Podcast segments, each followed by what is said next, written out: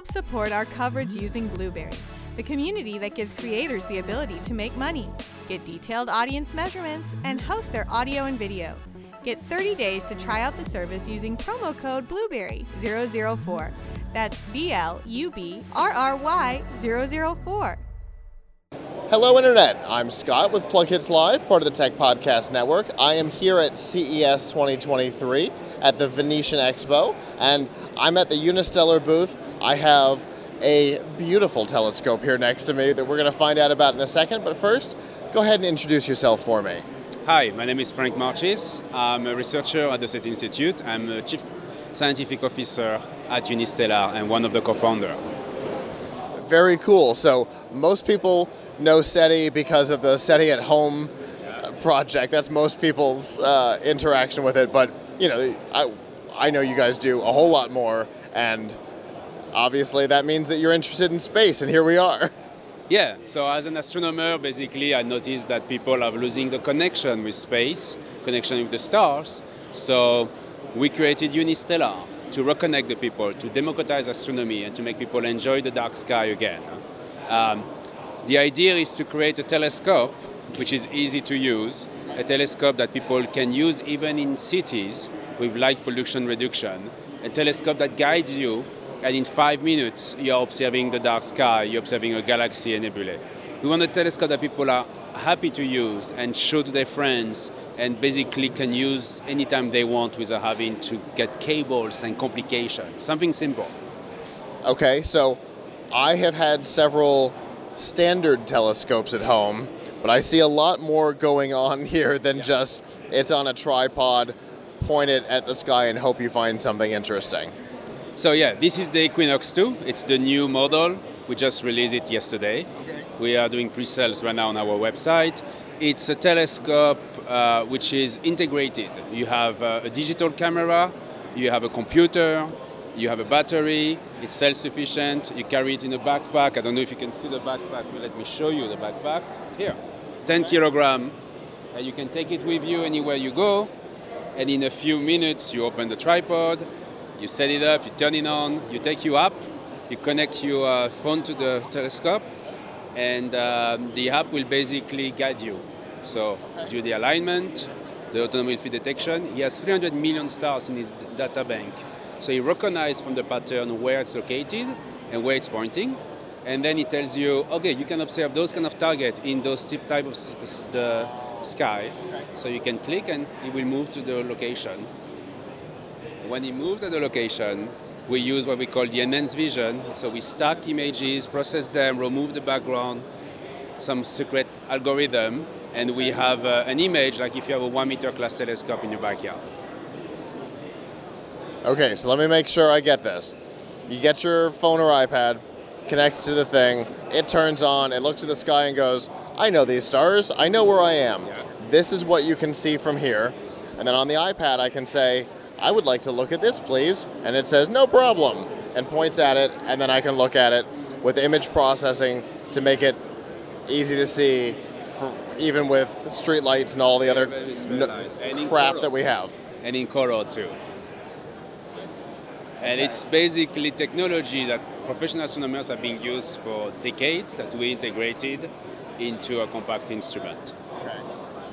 Now, now that's cool. That really does because again, I've had a regular telescope where you got to go. I think it's over there, maybe, and you point the piece of glass and you look in it, and well, that's not it.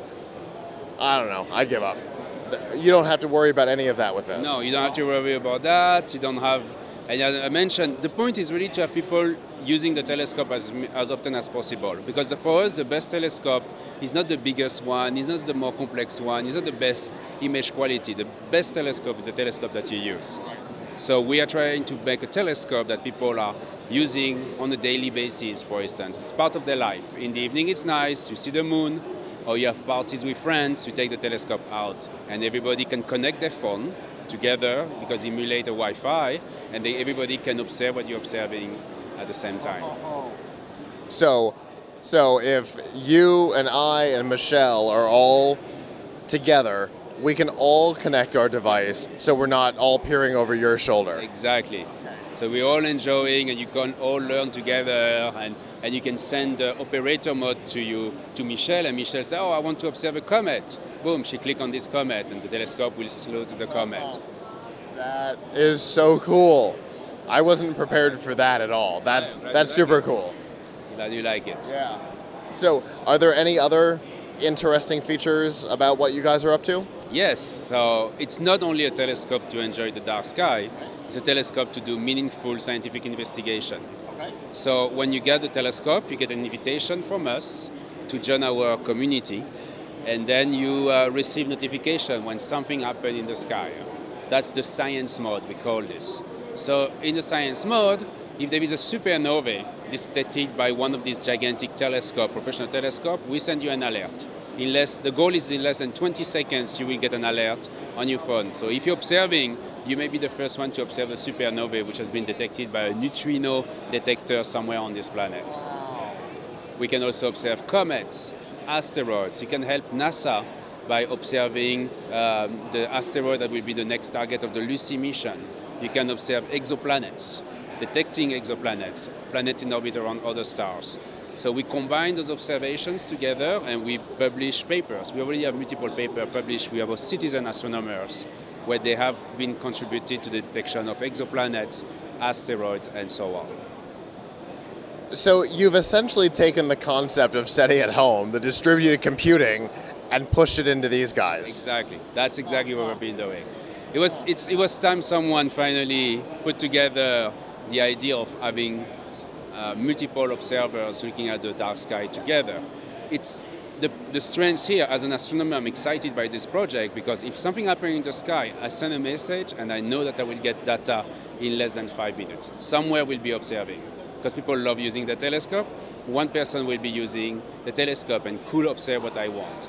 So anytime there is there will be always a starry night in the unistellar network.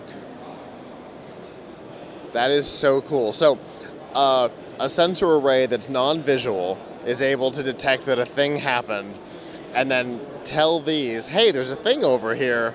And people can say, look, I want to look at that.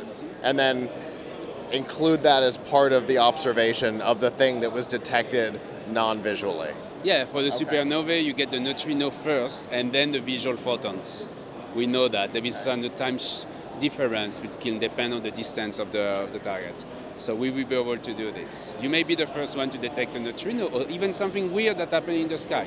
We have surveys now that detect more and more weird things in the sky, flash, things moving. So we need to characterize them. These telescopes, network, and those 10,000 citizen astronomers will be the people who will be able to do this kind of observations.